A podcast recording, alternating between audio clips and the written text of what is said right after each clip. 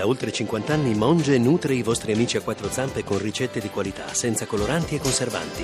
Monge, la famiglia italiana del pet food. Tra poco in edicola. Allora, riprendiamo con la lettura di qualche messaggio. Eh, Romana dalla provincia di Ravenna. Cameron ha fatto una propaganda di terrore, così è facile vincere. Bruxelles con la Merkel hanno fatto peggio. I ricattati e minacciati di sanzioni se l'Inghilterra usciva dall'Eurozona per paura che altri paesi seguissero le orme degli inglesi. Vergogna. Eh, Alessandro, il rimene sponsorizzato da tutta l'Europa, portatrice dell'interesse al mantenere il disastro europeo in corso, si affievoliscono le possibilità di una revisione della politica economica che l'Europa tecnocratica, banchiera e teutonica ci impone, sarà duro il futuro del nostro paese. Eh, ancora eh, Pier Michele da Recoaro, eh, quando ero bambino per altri motivi qui in Italia si diceva Dio stramaledica l'Inghilterra, me ne pento amaramente, mentre prego che adesso il Regno Unito mandi a quel paese tutto ciò che questa arrogante Europa impone solo per i, pro, per i pochi imbecilli che la mantengono o, eh, come man- e come dobbiamo mantenerla. Marina da Venezia, penso a cosa potrebbe accadere, anche se non nell'immediato, se la Gran Bretagna uscisse dall'Unione Europea, soldi a Lond- eh, solo a Londra studiano e lavorano mezzo milione di italiani, che ne sarà dei loro diritti, assistenza sanitaria, sgravi fiscali, tasse universitarie, visti per poter lavorare. Fra poco ci collegheremo nuovamente con Londra con un altro ospite e parleremo proprio di questo. Eh, mandiamo Alberico da Salerno e poi eh, facciamo una pausa e presentiamo il nuovo numero dell'Espresso. Alberico, buonasera. Buonasera. Prego. Senta, eh, volevo mh, chiedere eh, ai suoi ospiti a lei eh, per quale motivo l'Inghilterra è entrata nell'euro eh, senza, senza, adottare, eh, senza adottare la nostra moneta, la moneta europea. E mi pare non solo l'Inghilterra, quando noi invece abbiamo do- avuto, dovuto adottare eh, l'euro che ci è costato 2000 lire invece di semmai fare un cambio a 1000 lire che era più logico e adesso non vedo il motivo per, per il quale eh, dobbiamo rimanere pure noi in questa Europa eh, pur non avendo la stessa lingua come gli Stati Uniti oppure non avendo un esercito in comune, una politica in comune. Mi sembra un po' che anacronistico. Grazie. Va, va bene Alberico, grazie. Eh, ricordiamo che la, la Gran Bretagna è, è fuori dalla zona euro ma è all'interno dell'Unione Europea. Adesso non si trattava, come dice qualcuno, uscire dall'Europa, ma uscire dall'Unione Europea, perché chiaramente da un punto di vista geografico la Gran Bretagna sta sempre lì.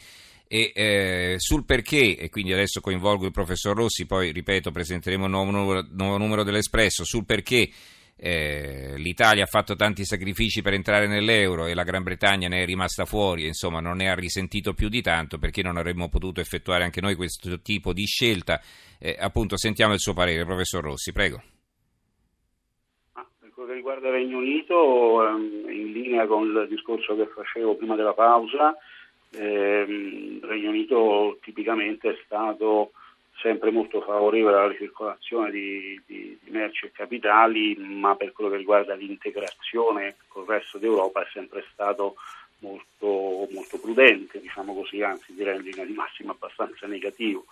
Eh, quindi l'euro avrebbe rappresentato un elemento di integrazione fortissimo e conseguentemente non, non, non, hanno aderito in linea con quella che è una strategia, una politica generale del Paese. Uh-huh. Per quello che riguarda l'Italia invece è una situazione eh, diametralmente opposta, se posso eh, esprimermi in questi termini, direi che senza l'entrata nell'Euro, eh, nel momento in cui eh, abbiamo purtroppo accumulato un debito eh, molto forte, mm, oggi è il 130% del PIL, ma comunque nel momento in cui siamo entrati nell'euro eravamo già intorno al 120, uh-huh. eh, con uno squilibrio di conti pubblici di quel genere che era aggravato sistematicamente dal pagamento degli interessi che per noi erano altissimi perché l'Italia aveva un'inflazione più alta, perché eh, il, eh, diciamo, il, resto del mondo non ci vedeva affidabili, ma molto peggio di quanto siamo